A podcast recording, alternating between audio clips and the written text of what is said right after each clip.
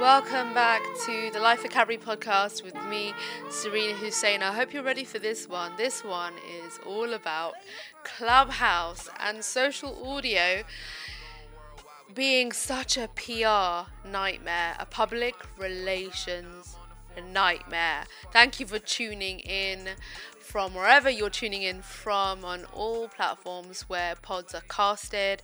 If you're watching on YouTube, let me know right now in the comments. And let's get into this episode. Clubhouse and social audio is a PR nightmare. If you didn't know about Clubhouse and social audio, then you will after this episode. What is it? So, it's essentially an app, a space, a chat room where it's audio only, where you enter rooms set up by moderators. And I'm going to use clubhouse terminology. It's perhaps not the same for other social audio apps like Discord or even now Twitter Space. Twitter Spaces, I think it's called. I haven't got that much experience with Twitter Space, much more with Clubhouse. And so you enter rooms that are set up by moderators who have little green beans, and so they're the ones who have the authority and the power. And what happens is you can be in the audience or you can come up on stage if you're invited up, if they're allowing participants into their discussion. It might just be a panel, uh, a panel discussion where it's all about just the audience and people might be recording it as well for their podcast. So it provides you with a lot of versatility, but it also provides you with a lot of drama because anything can happen. It's very informal. Anyone can set up a room. You can go on Clubhouse, become a user, you can go into any social audio apps and start your own content, your own discussion, allow whoever you want in, and you determine what happens. You can control the room. You can mute people and you can even send them down into I won't use the term that they call it back into the audience, but they they they say it's about sending people into the goo. But anyway, how is it going right now on Clubhouse? Okay, so let's kind of measure this by the kind of trends that I have seen on Clubhouse, for instance. Oprah joined Clubhouse for a promo talk after her Adele interview. That was quite a big one that there was a lot of buzz about. Uh, comedians and musicians tend to pull in big numbers like Tiffany Haddish. Even Joe Budden, podcaster, has a bit of a presence, a couple of million, I believe. Actually, I think Elon Musk also made an appearance on Clubhouse. So those are the kind of highlights that I think that someone working out Clubhouse might use for their public relations. But let's talk day to day. Like what's going on day to day on Clubhouse aside from those big highlights and those big users. It's a PR nightmare because aside from the very unclear reporting tools, you can report people, but the process of that getting that report being seen or dealt with is very unclear. You can be subject to or subject others to all sorts of unedited and unfiltered thoughts and opinions and even abuse. Not only can what you say be clipped there's a way for your um, for the audio in a room if you set up this function on your room for the audio to be clipped by anyone listening. You can actually have that used against you in in the in the social media court of law. You can be dragged for it.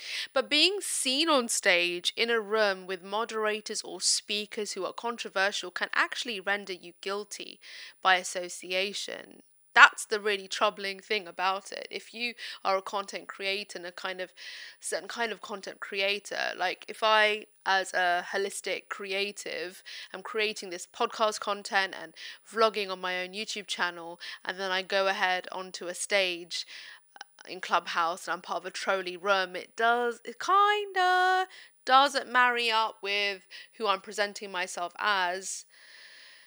But I would then say you've got to let people be how they want to be, and social audio is all about being unedited, and unproduced and just being in the moment. And sometimes we're in a trolly mood. I don't know about you, but I can be. I was in a room where there were a load of straight men, um, and they were quite loose lipped about what they expect from women and what they think of feminism. It was delightful. It was really delightful. It really wasn't. Clubhouse isn't the Oxford Union Debating Society. There are some rooms and spaces that can operate in a formal and professional manner, quite considerate actually, but mostly it's the Wild West. Shots are constantly fired and people don't care. To the point that talking like a troll is so easily done. It's like a live comment section. Before you know it, you can make snarky, troll esque comments, departing from the kind of content creator, as I said, you are on other platforms. So it's a PR nightmare, a reputational nightmare. People will take everything you say seriously and judge you accordingly. How you respond and how you didn't respond. It's intense, it's tricky to navigate.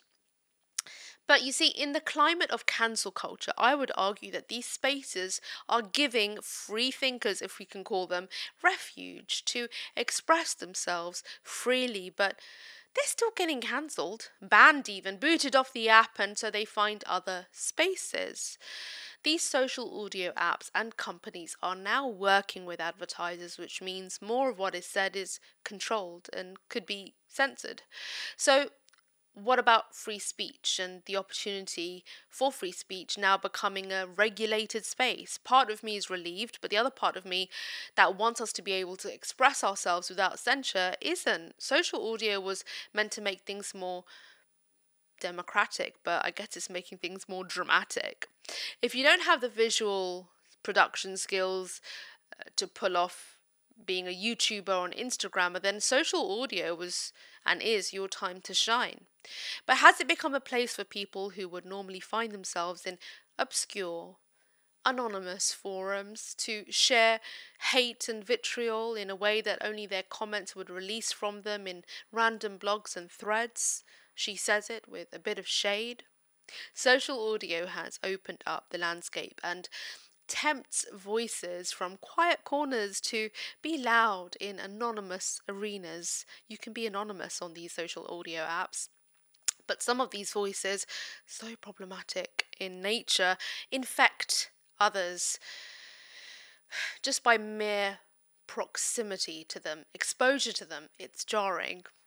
Social audio we know will become regulated, it will become more controlled, and there's no way around it. But before that happens, there will be plenty more months and perhaps years of a lot of noise to build the users of these new apps so that they can build their market value, the social media apps, and compete to dominate this highly competitive arena because it is.